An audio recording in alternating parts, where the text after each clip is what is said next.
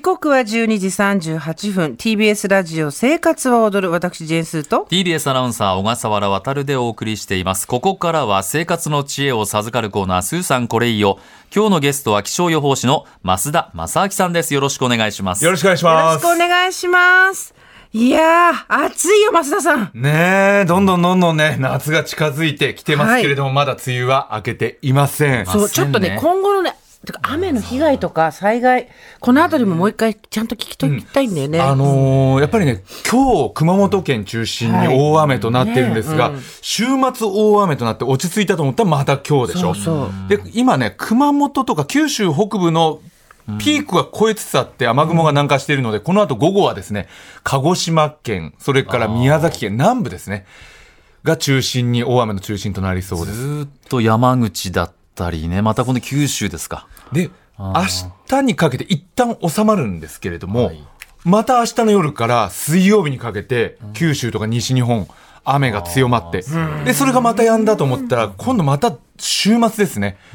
強まる恐れがあるので、こうやってもう何度も繰り返しているうちに、どんどんどんどんこの災害の危険度っていうのはどうしてもね、上がっていってしまいますか？ら。東の方にっていう感じではなくてやっぱりあの辺一帯はい。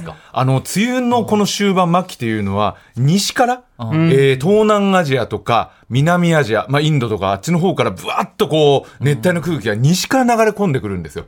それで大量の水蒸気が日本列島に来るのが西からなので、どうしても九州とか西日本が雨がたくさんなってしまうという傾向なんですよね。まあ、詳しくは今月のお天気のところはいで改めてお願いしますね。では、早速今日のメインテーマ、増田さんお願いします。生活の強い味方になるかも。天気の味方、聞き方、クイズ。前にも一回やりましたね。はい、これ春3月にねやったんですけど、あの時はね春に出てくる言葉を中心にやったんですけど今回は夏の天気予報や夏の天気ニュースによく出てくる言葉いきたいと思います。行きましょう。知っておけば勘違いなくなりますからね、はではいきます。1問。暑い日を表す言葉として夏日真夏日猛暑日がありますが、それぞれの基準となる気温があります。猛暑日の基準は何度でしょうか？サービス問題です。ビス10回答どうぞ。25が夏日真夏日が考えてく30ださいってことは猛暑日はいくつ？考えてください。35でしょ？これ35ですよね、猛暑日って。じゃあそれでいきましょうおーまあ、サービス問題ですからね。これはね。この言葉って作ったの、森さん？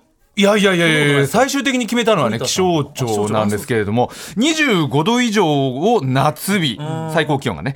で、30度以上真夏日と言います。で、夏日真夏日という言葉はこれ昭和の時代からあったんですけれども、はいはいはい。35度以上の呼び名がなかったんですよね。それが2000年代に入ってきて暑くなってきて35度以上の日が増えてきたので、そろそろ呼び名が必要ということになって、2007年に気象庁が猛暑日と決めました。なるほど35度以上の日どれぐらい増えたかちょっとね改めて調べてび,、はい。びっくりしました。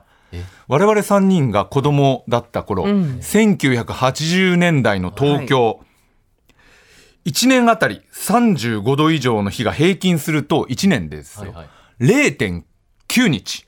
だよね。つまり1年に1日あるかどうか。私もそんな感じがする。うん。そう、1980年代って35度以上の日がない年というのが半分ぐらいあるんですよ。あれ？それが年々増えていって、2010年代まで来ると、1年あたり35度以上の日が東京、8日間。すごいよねで、35度以上の日がない年がない。毎年35度以上があります。2020年代さらに増えてます。去年だけで35度以上の日、東京16日もありました。倍、えーこれね本当に今お年を召してらっしゃるシニアの方聞いてらっしゃると思うんですけど全国の口うるさい娘と息子からのね我々3人からのメッセージとして受け取ってください。皆様が40代だった頃の夏とはもうちゃうんです、本当に違うんです。すでだ体感としてはどんどん暑さを感じられなくなってますからちょっとねあの構え方を変えないとですよね。これ受け止め方向け方を。うん。お父さん聞いてる？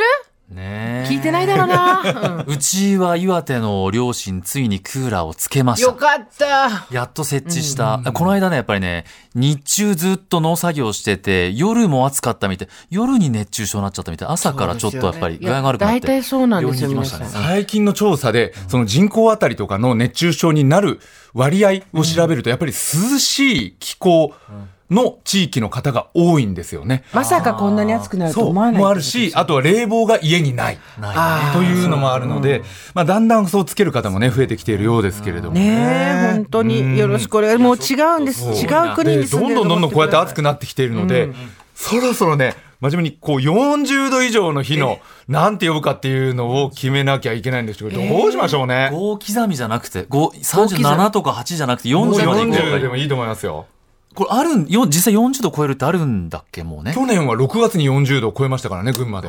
そう、局地的に1日だけとか、いわゆる記録的な暑さっていうのが、これ、このままいくと増えていくってことですよね。毎年のように真夏ピークはどこかで40度超えてますからね、そろそろ決めてもいいと思います。激暑日かな？激暑日あれ？あ、なんですか？あれ？僕も激暑日と思ってたんですよ。激暑日。いマルシー増田でもなんか、頭の中で、なんか、激暑日ってカタカナで出てくるね。激暑。激暑。激ね激暑。激暑。暑い。汗がびしょびしょって感じ。スーさんの聞きたいな。私もダメ日でいいです。ダメ今日、今日は群馬でダメ日ですもう外出るなっていうかもうそうそうそうそう。何もするなってことね。みんな無理しなくなるじゃん。そっか。それいいですそう、ね。40度以上、本日なるほどはダメ日ですって言ったらもうみんなダメになるじゃん。もう出勤するとかもちょっとね。うん頑張らなくなるでしょ確かに行動につなげる、つながるような言葉、ねいいですね。第2問いきますかはい。はい。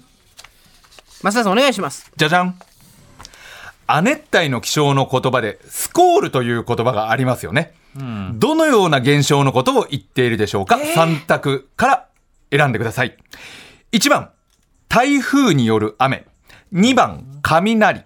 3番、突風。さあ、スーさん、お答えください。大雨だと思ってたら違うんだ。突然の大雨っていうのがないんでびっくりしちゃった。うんないねえーっと、もうこうなったら、突風3。おお、えー、あマークシートで合格するタイプです。例の解放。そうなんです。コールってこれ元々の意味はですね、突風、急に強まってくる風のことを言うんですよ。えー、知らなかった。あの、世界的にはこれ定義があってですね、はい風速が、風の強さが急上昇して、風速11メートル以上に達して少なくとも1分間は続くというのがスコールなんですよ。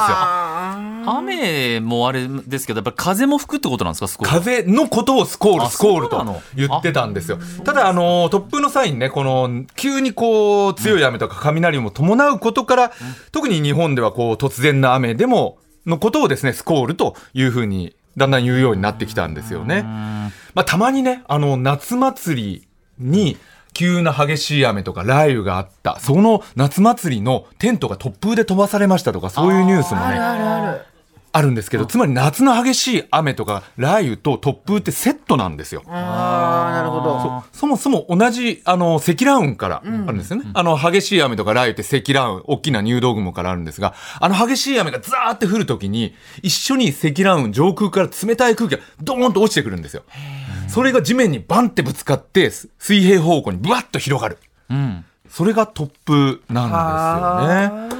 で、何が言いたいかというと、つまりこれ激しい雨とか雷の時っていうのは、激しい突風が起こる恐れもあるので、まあ、雷が近づいてきたら頑丈な建物に入りましょうというのは、まあ、雷から身を守るという意味と、突風から身を守るという意味もあるんですよね。確かに風が強くなってくるとね、冷たい風吹き始めると天気荒れますよね。そうそうそう。それは自分の上では降ってなくても、ちょっと離れたところでも激しい雨が降り始めていて、風が来る。そのヒヤッとしした風が来て、真夏にね、急にヒヤッとするっていうのはそういうことなのなで。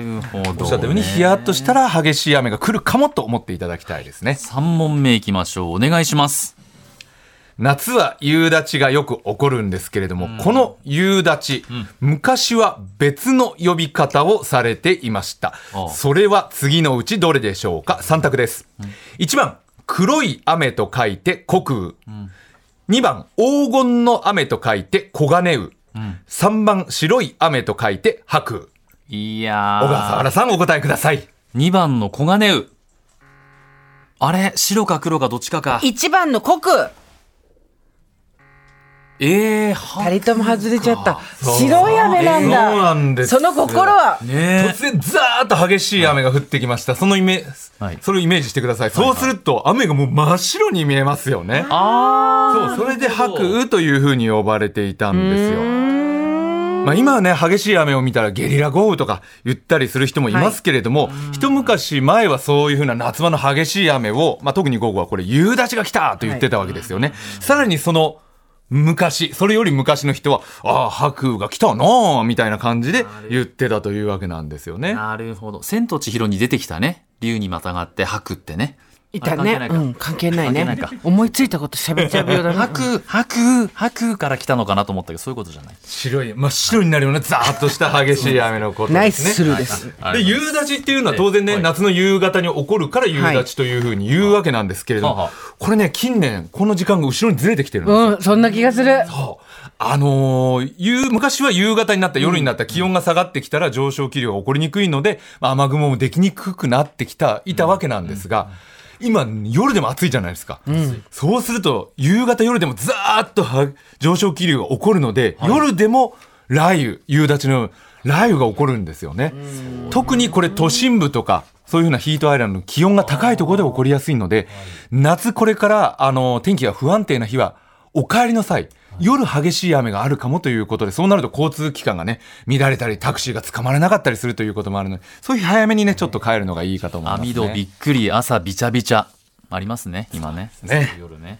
では、今月のお天気お願いします。はい、あの、ザマさんからのキラーパスが来てましたけれども、あーそうですよそうですえー関東地方の梅雨明けなんですけれども、うん、関東の梅雨明け、今週はまだですね。はいああ、そうですか。はい。だいぶね、晴れた日も増えてきましたけれども、はいあの、あさっての水曜日の夜遅くから木曜日の朝本降りの雨となるんですよ。うわーその後今週の後半もどうもね、にわか雨、急にざーっと雨が降ったり、ちょっと天気安定しないのでまだ先かなと思います。で、来週の初めになると、ちょっと夏っぽいなという日。来週の初め。まあ、昨日もそうでしたし、今日もね、あの、そういう感じですけれども、こういう日がだんだん増えてくるんですよね。うんうん。あのー、梅雨明けってこの日までずっと雨、この日からスパンと晴れではなくて、晴れたり、雨が降ったり、晴れたり、雨が降ったりの割合がだんだん晴れの割合が増えてくるということなので、その割合が増えてくるのがおそらく来週の後半、お、7月の15日頃までには早ければ梅雨明け。宣言出ますか？ただもう一回雨が戻ってきたら、その後、再来週7月の20日近いというところかなと思いまして、まあ、来週の後半か再来週の前半ぐらいに梅雨明けするんじゃないかなと思ってます。いずれにせよこの先暑いですよ。はい30度超えるのは当たり前。晴れる日が続いたら東京都心でも35度ぐらいまで上がってきそうです。そうですか。さあ心して夏を迎えてまいりましょうということで増田正明さん今日もありがとうございました。ありがとうございました。ありがとうございました。TBS ポッドキャスト